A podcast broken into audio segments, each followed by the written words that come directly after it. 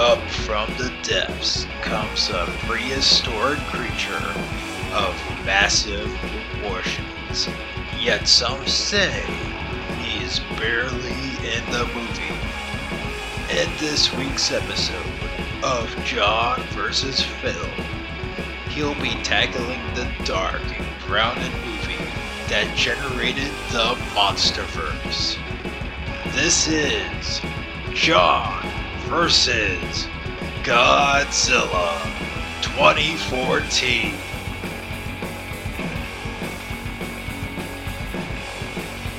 Hey, and welcome to the first ever episode of John vs. Film. My name's John, of course, and today we're talking about Godzilla 2014. Um, this month will be about the MonsterVerse movies. Figured since November is the month of Godzilla's anniversary, it's fitting to do Godzilla month, and I'm also a huge Godzilla fan. So, we'll start off with just my thoughts, and then later on, I'll go find some reviews online.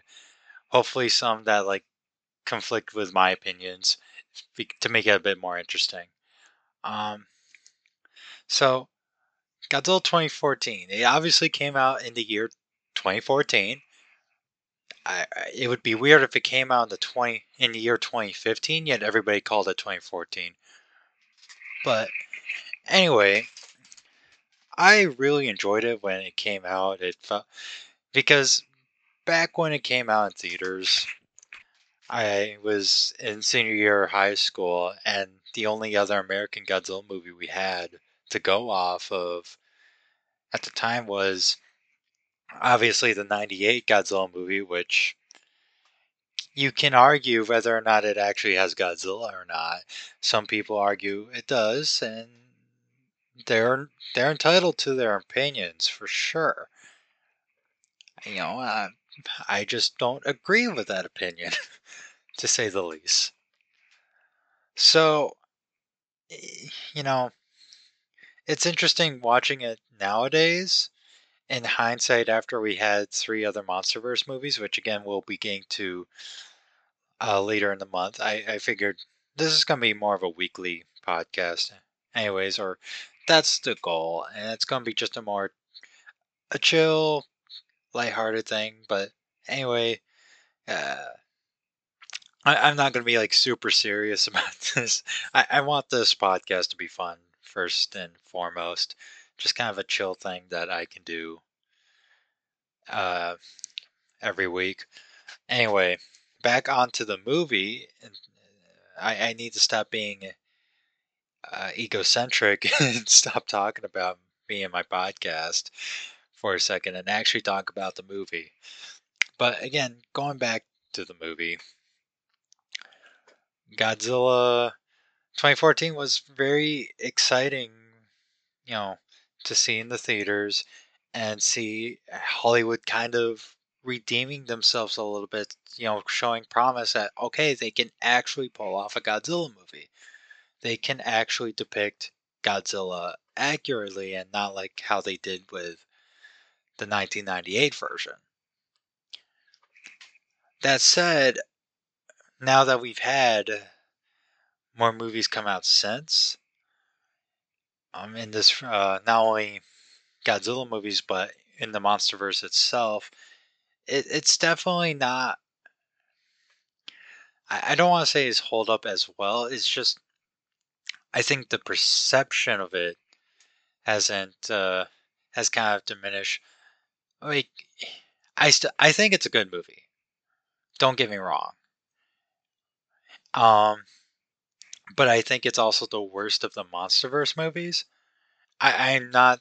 I don't think I'm alone uh, in saying that because, and that's actually kind of a good thing for like the MonsterVerse as a whole, with this being a good movie yet still being the worst of the series. It means that like you know, it just keeps getting better from here. and it's interesting to see what um how this depicts the kaiju in this movie before they were called Titans. Um, let's start off with what I like. And obviously, I think the biggest strength of this movie is the scale. Like, my God, I that was a spectacle treat to see in an IMAX screen. Like they, Gareth Edwards really did a great job of depicting the scale of these monsters. I mean, you look at Godzilla's entrance with how he like comes up from the ocean creating tidal wave and then you get the flares going up to the sky. As you you know and the flares don't even make it to his head you just get to the, his neck.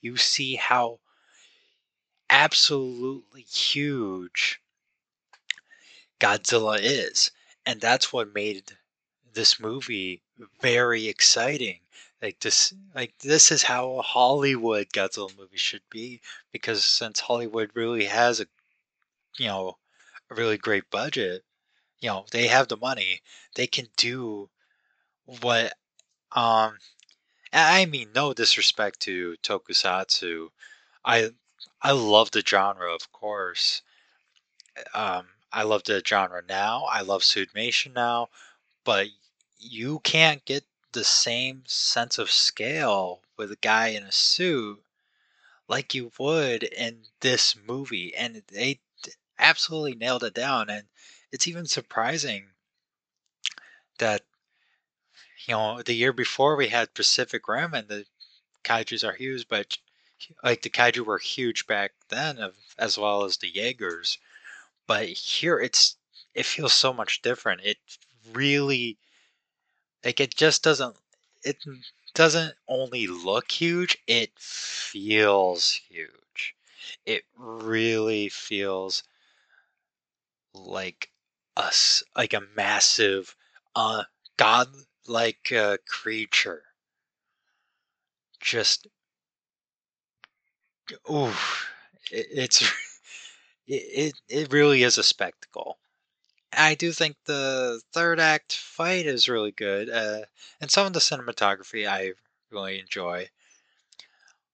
Um, I really, I actually kind of dig the color scheme of the movie uh, with this, you know, grounded grayish, brown, reddish, you know, color it seems to have throughout the movie.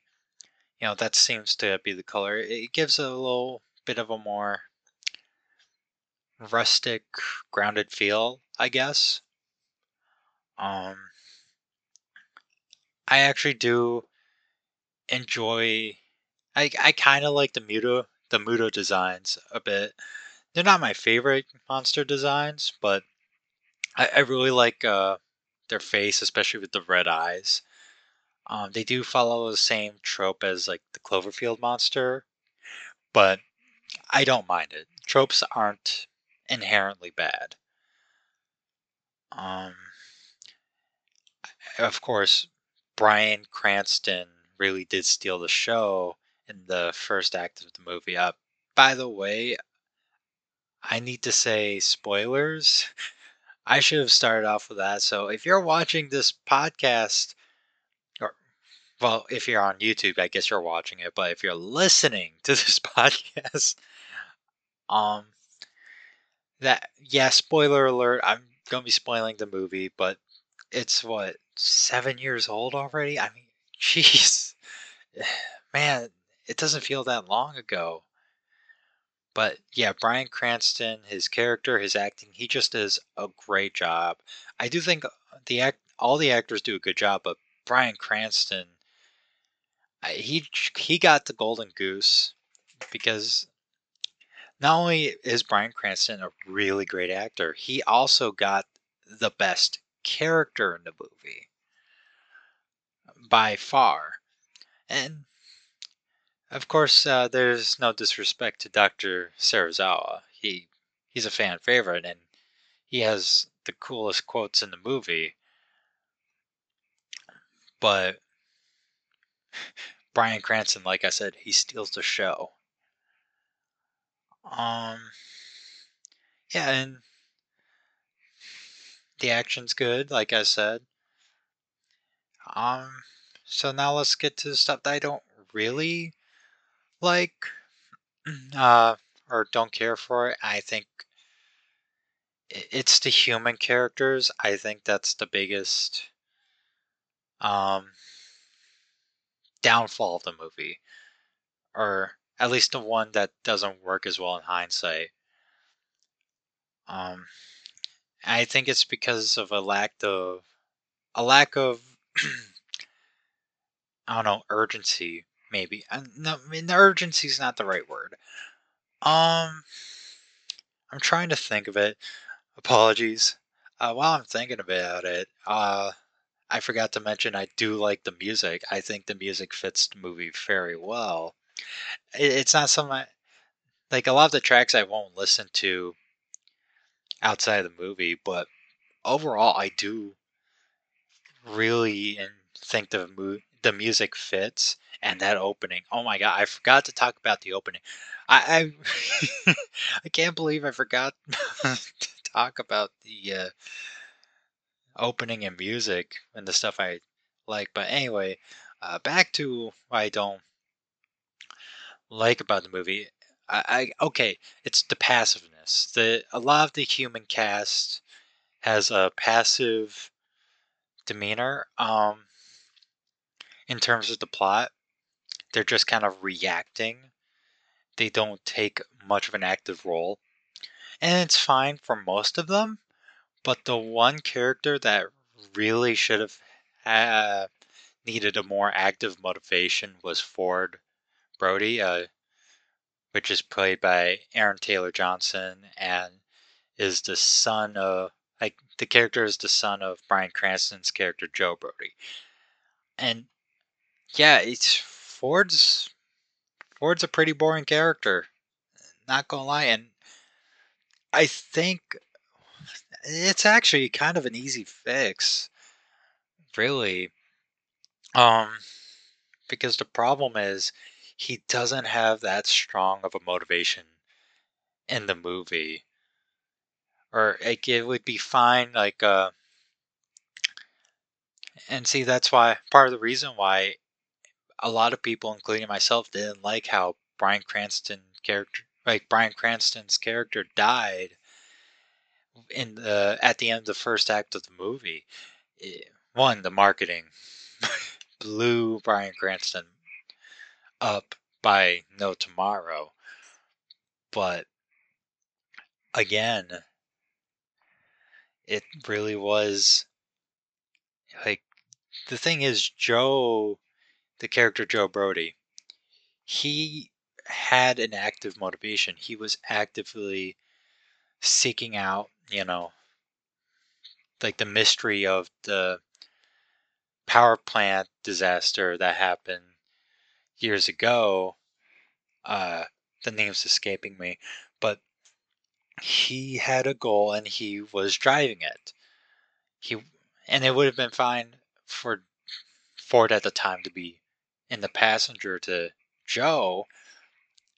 Like that's a fine, you know, the beginning. And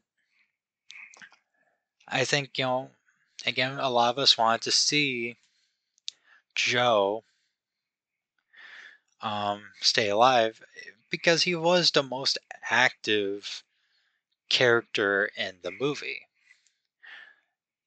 And I, I heard somewhere that they didn't want to keep Joe alive is because they didn't want to make it silly like Indiana Jones and the Last Crusade or something like that, which I think is a I think is ridiculous. But again, I think there's a there was an easy fix to this that you know where Joe died, still in the movie, yet we could have had a more like uh interesting movie or at least entertaining. Entertaining is the better word.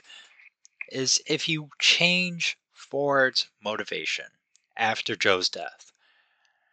Because the problem is, while yes, for momentarily Ford is affected by his father's death, throughout the rest of the movie, his motivation is to get back to his family, which makes the Mutos uh, and Godzilla attacking San Francisco more like obstacles. Um, just not even like kind of roadblocks, not necessarily antagonistic force. You know, like there's not, they don't, because of that motivation's not that strong, it creates a weak conflict between Joe and, you know, the kaiju, who are just being in a blockade. But even then, you get like moments where Joe's uh Joe gets to mainland after the Hawaii attack, and he joins up with the crew because to stop the monsters. But it feels like, wait a minute, aren't you? Don't you just want to get back to your family? Uh, and I don't buy the logic that helping them out with the delivering the nuke to the Mutos by train is gonna help. I think it's you know like it doesn't help the motivation. It feels very illogical. In fact, it's like you're trying to get home. Yeah, you, this is not. This is obviously not the best way home. Um. So what what is my easy solution? You know, what should be Ford's motivation then? In my opinion, I think his motivation should be to get revenge on the Mutos. Because I think that would be a very much a stronger motivation that forces Ford to become the driver instead of a passenger to the to uh, to the movie and the plot. Um, because it will change the context a lot. Instead of Ford going by train to San Francisco, you know, to stop the Mutos to try to get back to his family, he's uh, he wants to be on that train because he wants to kill the monsters that killed not only his dad, and you also have to think about it too. Ford now not only did he lose his dad, he also found out that his mother's death wasn't just an accident; it was caused by these creatures too. The Mutos killed both of his parents, the male Muto especially.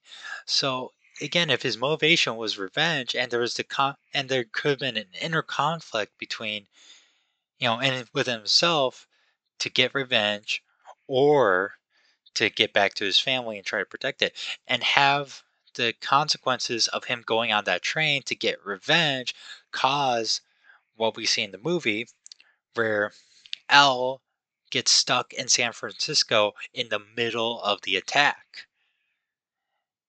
See, that would have been more entertaining. That would have been more, you know, act like it would have given Ford a more active presence in the movie, and it would have also given a, a bit of a character arc to show that you know revenge is not the right way.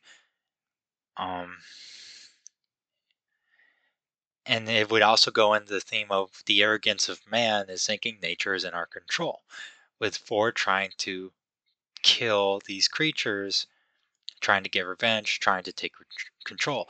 And we as an audience would actually, you know, sympathize him a bit more because we can, like, again, the it's just that him trying to get back to his family, it's relatable for sure but when again these decisions are made, you can't really sympathize with the character as much, and it makes the character feel boring. But if it was revenge, you know, like we can emphasize a bit um, more with him wanting to revenge, you know, get revenge for his parents' That's Like we can understand the pain of loss, especially the loss of parents, because it's a it's a pain that most of us will have to go through, unfortunately, in life. Uh, with either parents, grandparents, it's it's more relatable. You know, like we can em- we can empathize more with that pain than we do with the urge of just trying to get back to their family. Which again, it's we can all relate to. It's just not as strong of a emotion as revenge for like revenges. Um yeah, I think that's the biggest hurdle there. Um the other thing other two things I didn't like. Um I know a lot of people talk about how they don't like it when the monster action is cut away to the humans. And I think this movie really started that uh, debate. I think in this instance, it's a very justify uh, justifiable argument. Um, I don't want to get into it now, but I don't necessarily agree with the, you know, with the whole stop cutting to the humans um argument. I'll probably do a video on that sometime in the future on my YouTube channel. But anyway, I think in this movie it's a bit more just is more justified and I actually agree with it because it's not just cutting away to the humans, it's cutting away to a different scene in the middle of the action. Um or like when the action's about to start. Uh start, I mean um and I'm trying to forward it. It's I, I I get what Gareth Edwards was doing was trying to do, trying to build up tension, but it gets very annoying when we're about to see an action. Like we finally get the monsters, we see them, they're about to clash, and we cut away to a different scene. That gets annoying. Eh, like it's especially the first time. I think eh, like with Godzilla's appearance, it's like, oh my god, you know, he's finally here. It's been an hour in the movie. My goodness, we finally get to see him in action. Cut away to a different scene entirely. To a scene that honestly is um which could be cut out in the movie. Like that small scene where it's uh Elle Brody and their son little Brody, I forgot his name, where they're in their apartment and they see the monster action on TV. We don't, but here's the thing: we as an audience don't want to see it. You know, the action on a TV. We want to see the action. Now, I get it not having it be. I can get it being a like a short fight. You know, that could be a. But I think there was a better way of teasing us than completely like as soon as Godzilla appears to cut away to a different scene.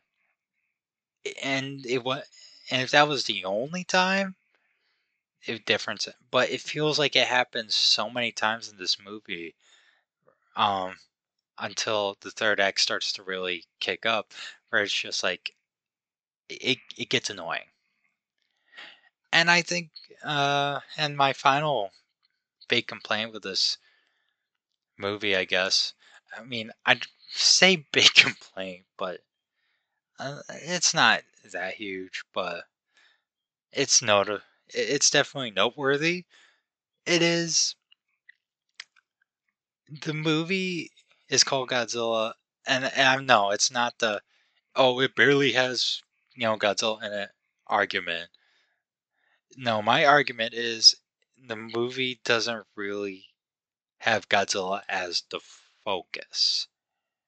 Really, the focus is on the MUTOs, and again, like I've loved Godzilla movies. I've watched all of them, and I'm I can understand Godzilla not being in the runtime, uh, not in the movie for most of the runtime, but it's the way that they handled it here that makes it feel much more noticeable because a lot of the movie is focused on the Mutos, as it seems the Mutos are the ones driving the plot forward. Um, and everyone's intention, like the human characters are on the Mutos, like what are the Mutos going to be doing? And even that build up, you know, with Godzilla, it's just Godzilla is used as an example of, you know, oh, that these creatures exist, you know, and within the first act before we get to see him. But yeah, even then, it's like Godzilla just feels like a side character in his own movie until the third act, maybe, you know, when we get to see more of him in action. But again, it's a lot of the focus is not on him, and that's what drags it down. Now, I feel maybe a better way. It's kind of hard. There's not really an easy solution to this one, I think. I think one way that could help this, you know, that problem is if, like, in the first act, you know, and they do mention it, you know, it's like, could it be him, you know, at the very beginning when they see uh, skeletons in cave? It's more like when they get the calls, like when we know the Muto calls, uh, EMP bursts, they're maybe have it be that they're afraid that's going to awaken something worse, aka Godzilla. Have the Mutos, I guess, instead of Godzilla just responding to the Mutos, have the tension be these Mutos being active is going to bring something a lot bigger, a lot scarier, and a whole lot more meaner. Um, until they realize within the movie that Godzilla's nature's order. So we can start with him being this terrifying threat initially into something that we, as the audience and the human characters, realize he is not our enemy. He is here to bring back order, you know, from the disruption. I, that's one way of fixing it, I guess. Um, but overall, I I do enjoy this movie. I watch it from time to time, but it's um, I think it has aged a little, especially since we've you know in comparison to the other MonsterVerse movies. But it's still a fun movie. Um, oh, I forgot to mention, I really like the atmosphere of this movie. It's also it's a very atmospheric, grounded movie. I want to say, you know, and that's I think that's the charm, and I think this again seeing the you know the monsters, you know, and that giant scale really is the wow factor there, because no movie has no monster movie has really done it like Godzilla 2014 did. Uh, but yeah, I, I still enjoy it. It's just not one of my favorite Godzilla movies. Alright, with that out of the way, let's uh, get on to some reviews online and see what they have to say. Hopefully, I can find ones that are pretty funny. As long, like, I guess I'll do a quick introduction of it. I am like I'm gonna essentially just find ran like reviews online, hopefully ones that differ my opinions. I probably said this earlier in the podcast, but I also want to throw in some, you know, user reviews, some maybe not as well thought out reviews, you know, just to poke fun of them a little. But yeah, it should be fun. So, in like in a second or two, I'll be back with more podcast. Um, and hopefully with some reviews that I can, like online reviews that I can debate and discuss a little with. All right, so we're back with uh, John versus critics, I guess. I don't know. I don't know what to call this. Um, call this part of the show yet, but essentially, I found some reviews, mostly user reviews, online. Just a handful of reviews um, that I'm going to guess pick apart and uh, debate slash pick on them a little bit. I chose mostly negative reviews simply because I favored this movie more in the positive realm, and for one, so it's interesting to see more of a negative view on these. Also, because I think it's a bit more fun to pick pick on the negative reviews. I, I mean negative reviews, I don't mean just uh, people who don't like it. I try, but I mean like the ones that like hate this movie. I, I think those are the reviews I want to pick on the most. But I will throw in some negative, um, like legitimate negative criticisms that people have made, and probably just fine. But again, just a handful, uh, and hopefully this should be fun. Now, this first one is from IMDb. Uh, the user DJ Aiken. The title is The Worst Movie.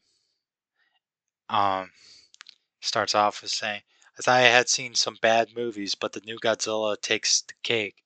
Spider Man 2 was terrible, but not nearly as awful as Godzilla, which.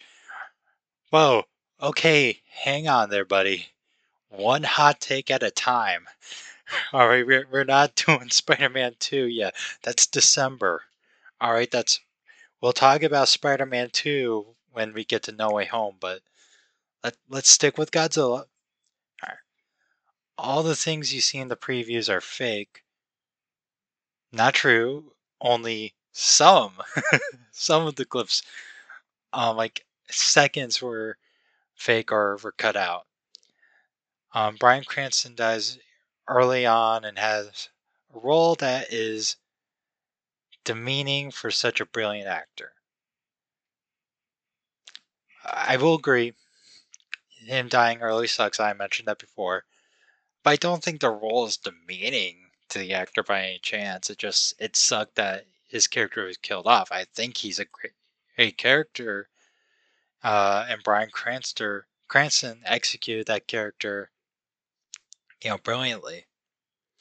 If you are expecting to see Heisenberg from Breaking Bad, don't get your hopes up. There is no similarity between the two characters.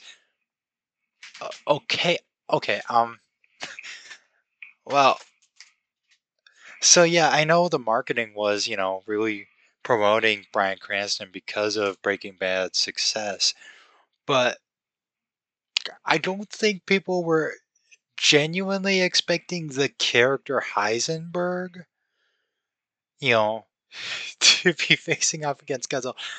I, I think people were like, oh, Bryan Cranston, I've seen him in Heisenberg. Or they might call him Heisenberg you know, because they saw Breaking Bad. But I don't think anyone was like, "Oh my god, yes, I I, I want to see this exact character." I they're showing me this exact character going off against Godzilla. Wow, like, uh, I, I don't think there was meant to be any similarity between the two characters. I think they chose Bryan Cranston because he's a good actor. Uh, anyway, continuing on with the review. Oh, and the Moth Monsters. No, no, uh, that's. We're not getting to any Moth Monsters until 2019. Uh, or in the podcast, I guess and two weeks from now. King of the Monsters is later. but you're jumping up different movies there, man. Come on. Um. Anyway, they were obvi- they were so obviously fake looking that my nephew could have made them on his iPad. Well, to be fair, people do make 3D models on iPads. So I, I I'm not doubting your nephew. I think, hey, you know, I I would love to see it. I genuinely would love to see that because I think a lot of people can make great stuff on iPads. So, eh, um, like don't don't knock that off. Uh, yeah, I mean, over time, it depends how old the nephew is, of course. You know, like you can do 3D modeling on iPads, and they turn out really fantastic. Um, anyway, continuing with the review. The CG these days is just terrible. I'm not sure who directed this movie, but the way it was directed was extremely poor. To each their own. I mean, I I have problems with some of the choices, but I think overall Gareth Edwards did a good job. Um, the casting for the movie was awful as well. Whoever those two main characters were were very miscast. I don't think it was a problem with miscasting. I think it was just a problem with executing like the writing department. I think they just they weren't very interesting characters. So I don't think it was the actors' fault. I think they were perfectly cast. It's just again the writing fell flat. Oh, and about Godzilla? Did he knock planes out of the sky? No, he didn't. Damn. Man, you know, I that that's a good point. Godzilla did not knock down any planes in this movie. He knocked down a bridge, but that's not a plane. he, this person might be onto some with his one star rating. That was an EMP. I am furious that this movie was made. I, I do find it funny that people like get legitimately mad about something, you know, was made. I don't get it. I I legit don't get why people are like, "Oh, you made this movie." Oh, it makes me so angry. I I don't get it. I it's it's a movie. The Godzilla monster screamed, and it was so obviously a ripoff of dinosaurs that I laughed. Um, actually, uh, it was interesting with Godzilla's War. I didn't mention it that they decided to do something different than the, you know, was considered Godzilla's War. But I do think I, I remember actually watching a behind the scenes video of how they made the war like a while ago, like a very long while ago. But I do think the war that it was a modernized version of the classic war, and I had no problems with it. But I can see people having issues, I guess, with the war. Understandable. Uh, when Godzilla started breathing fire like a dragon, I laughed my ass off.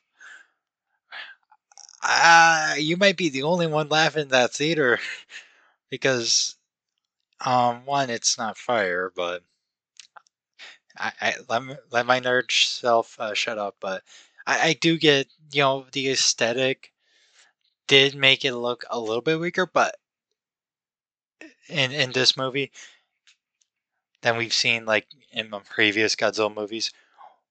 But you, if you were in the theater, holy crap, that was one of the most amazing. Like when Godzilla used his atomic breath in the movie, it was those were some of the most awesome moments in the movie. But I guess comedy is subject uh, subjective. How much of a ripoff is that? Can you saw Smaug? Can you saw Smaug? That that's can you saw Smaug? Well, again, you are jumping to different movies there, my friend. Um, but to answer that question, no, I don't think you can saw Smaug. I think um, the Hobbit established that his body was pretty impenetrable. Um, other than that one weak spot he had where you need an arrow to shoot at that very particular scale. And I don't think a saw is going to fit through that scale. And it's just, I don't, I don't think a saw is gonna work uh, on Smaug. I'm sorry. The ending was terrible. Also, Godzilla just swims off in the ocean. Oh, and the ocean turned into a tsunami when Godzilla appeared? Yeah, right there. There's no way that would happen. Well, there's no way a giant radioactive monster would appear in real world, but you don't see any of us complaining. I, I, I'm kind of laughing just because that's a that's an interesting point to like make. just oh yeah, like that would happen. You know, a giant monster creating huge waves and flooding, you know, a city. That will never happen. But the, the creature's existence can't happen. So it's just I don't know. Some of the complaints are are hilarious. Uh, everything about this movie was beyond terrible. I should have skipped this movie. Shame on the director for making this movie. My life is truly a tad worse for having experienced such trash. Shame on Gareth Edwards. Shame. Shame, shame, shame, shame, shame. Shame. Because he directed a movie. You, you, you direct. Shame. Shame. How dare you direct a movie that somebody didn't like? Alright. And also, by the way, just to let you know, don't go off harassing people. I, I guess, you know, part of it is I, I gotta be careful as well. Like I, I'm making fun of the points being made, not the person. I don't know the per you know, these people. These are public reviews, but again, don't go harassing people. Uh but we can make fun of bad takes. I like if I make a bad take or somebody doesn't like my take or makes fun of my take, I don't care as long as they're not. Like just don't don't harass people. Anyway, let's continue forward. This is from Letterboxd. Half star uh, rating. Uh, rating. Uh, the point five is for the rad Godzilla fight at the end.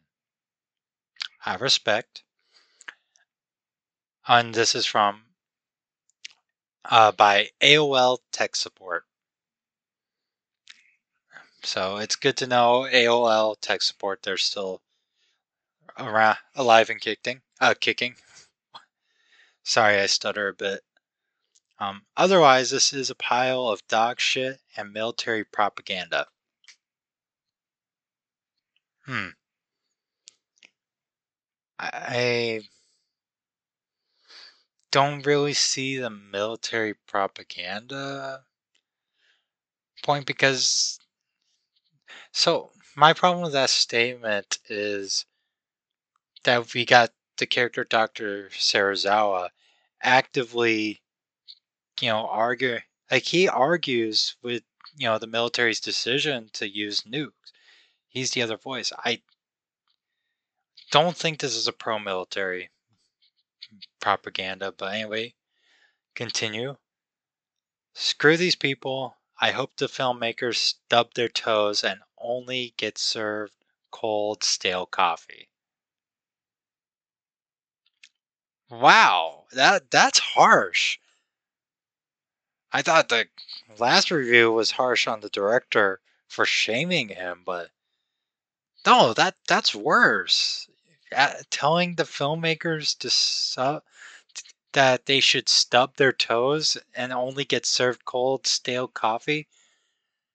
That that is harsh. That is some of the harshest things you can say about someone. At least it didn't tell them to go step on a Lego. My goodness, some people are ruthless.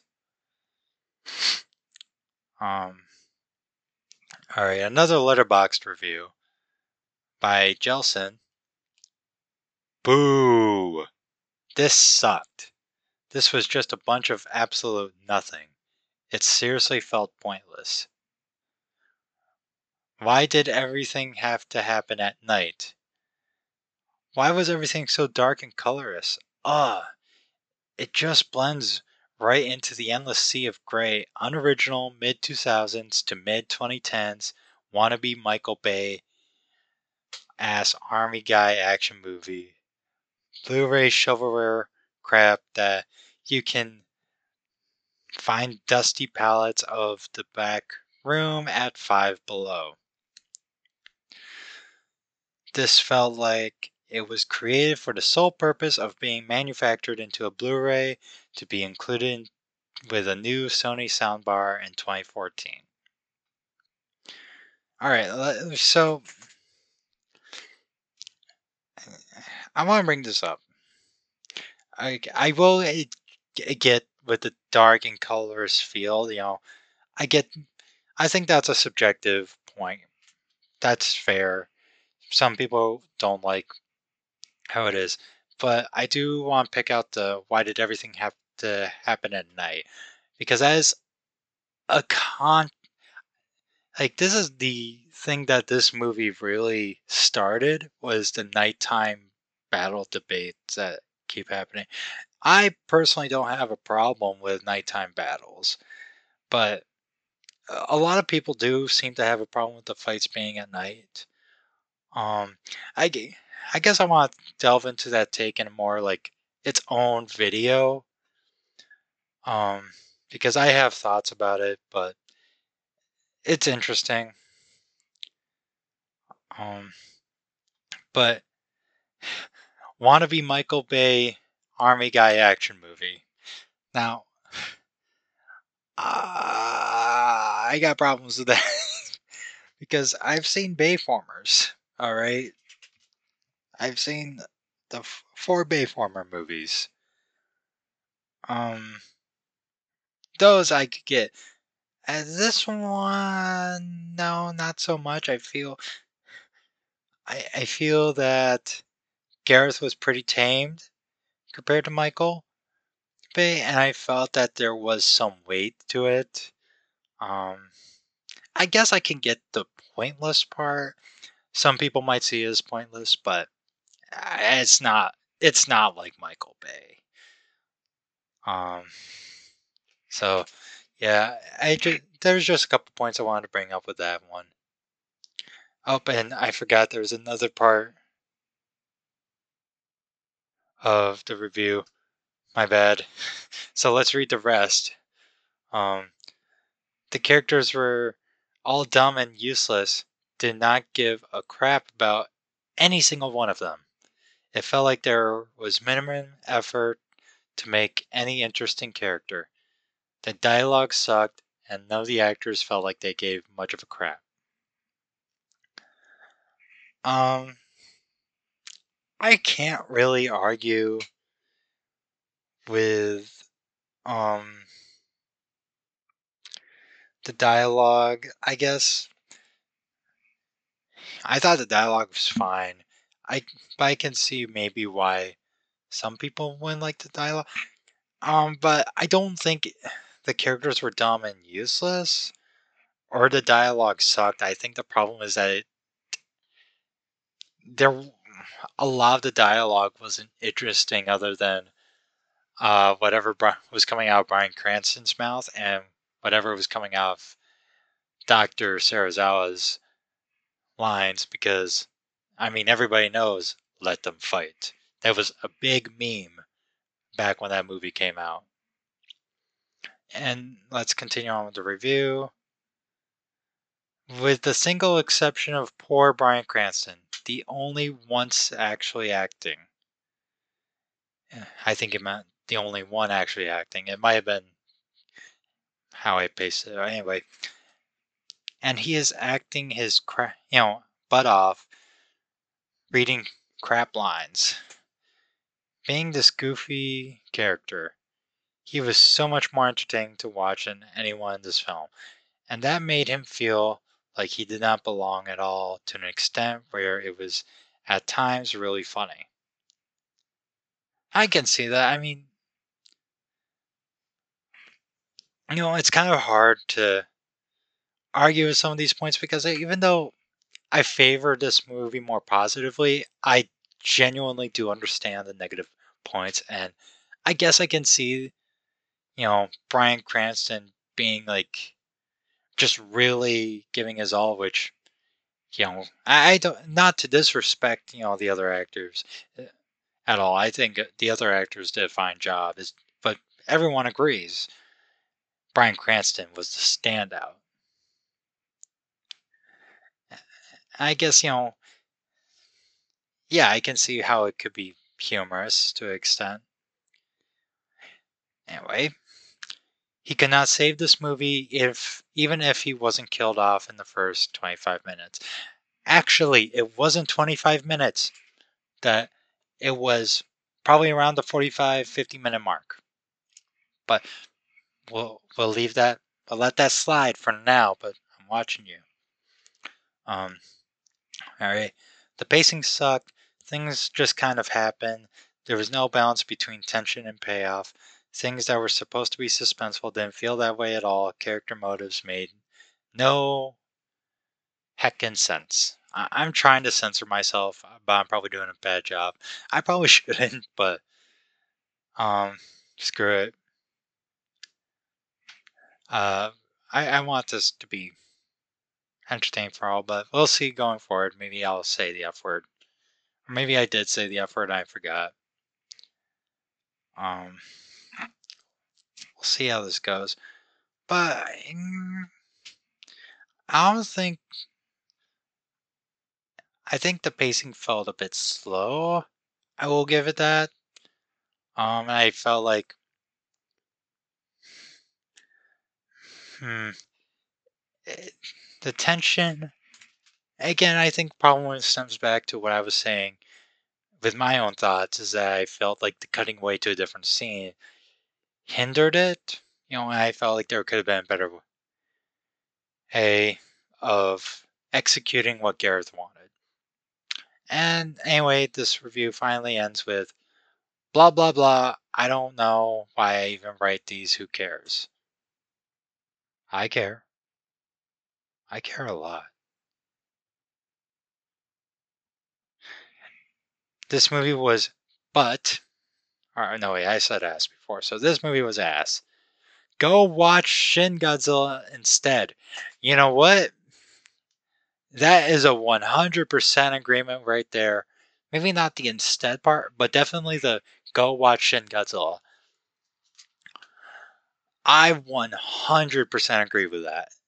If you have not seen Shin Godzilla, do yourself a favor and watch it.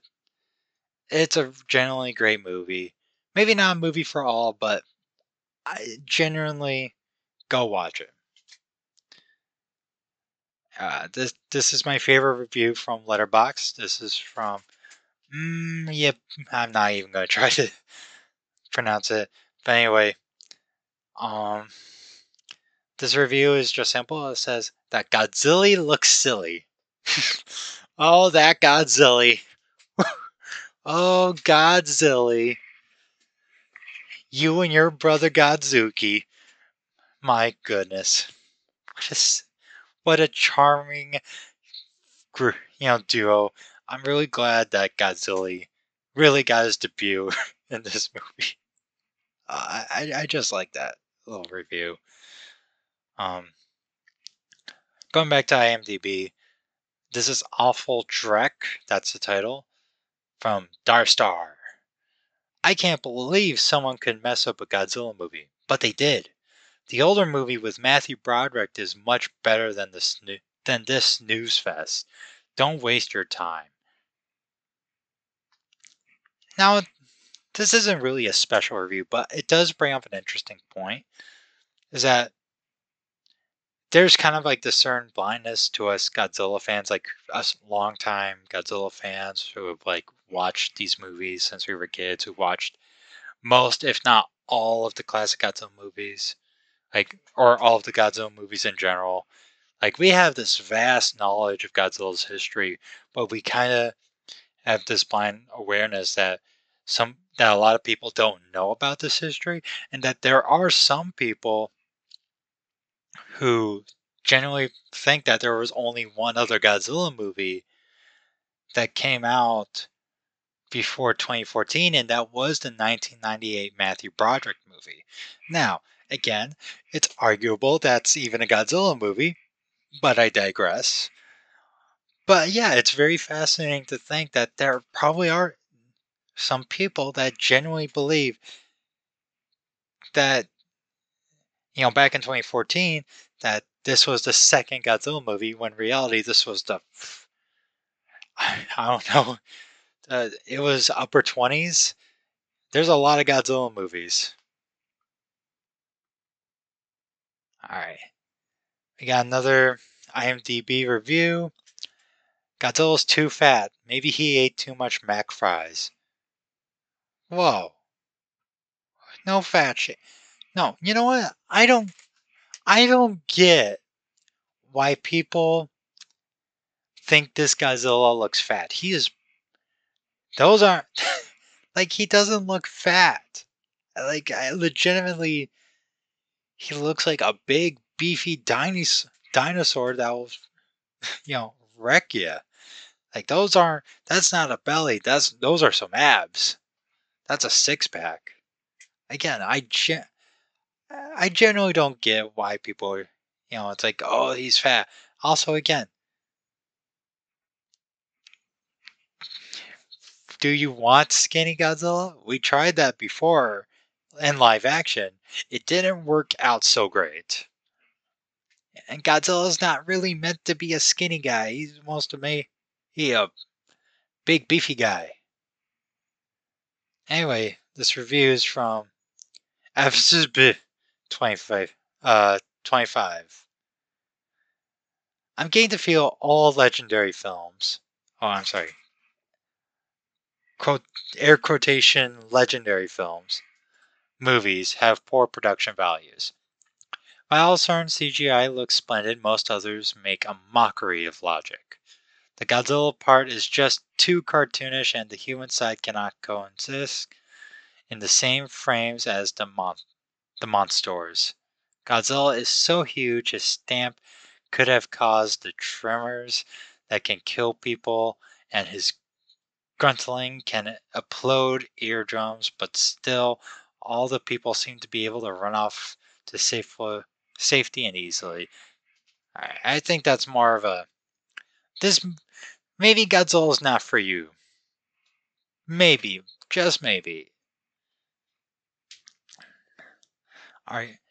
Um, because again, there is there is an inherent silliness that I know not a lot of us you know, kaiju fans want to admit, especially fans of the 1954 movie, that there is a genuine inherent silliness to just there being a giant radioactive dinosaur.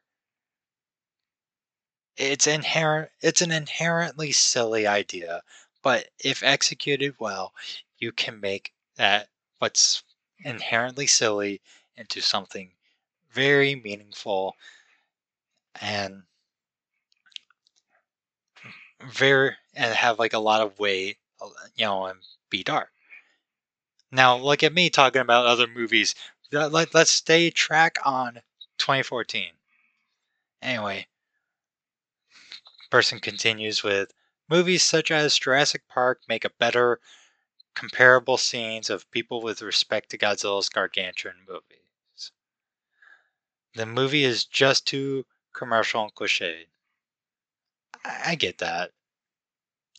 The scriptwriters chose San Francisco to be the converging point of the monsters so as to get maximum building destruction and movie-goer excitement. I don't know if I can. How can you argue with that? I mean, that's just kind of an assumption, not a fact. You don't know why the scriptwriters chose San Francisco? Maybe it was for that. I don't know. I ain't them. I feel Roland Emmerich did a better job with his version of Godzilla. Uh, if I had a whistle, I would be whistling right now. Uh, that's a foul. That's a foul. You, you don't say it. That that's a bad take.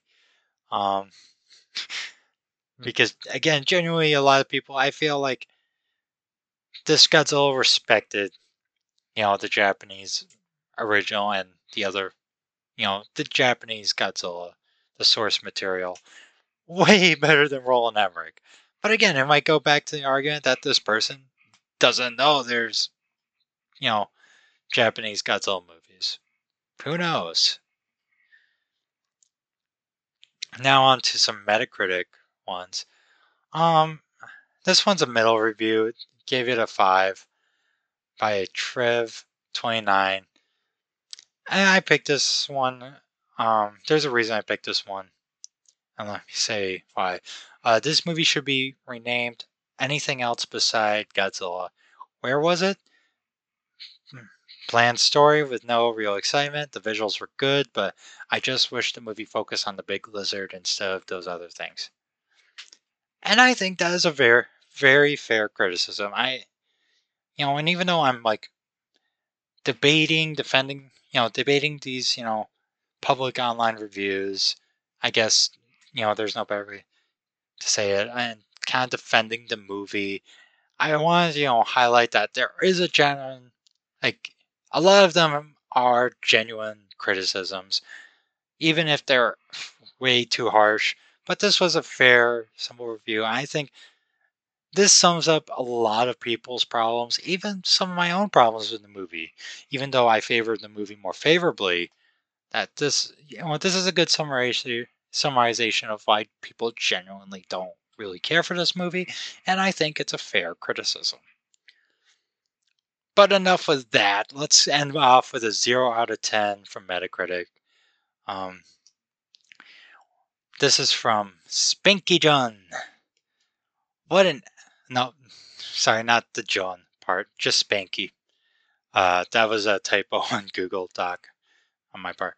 Um, Spanky goes and says, What an absolute disaster.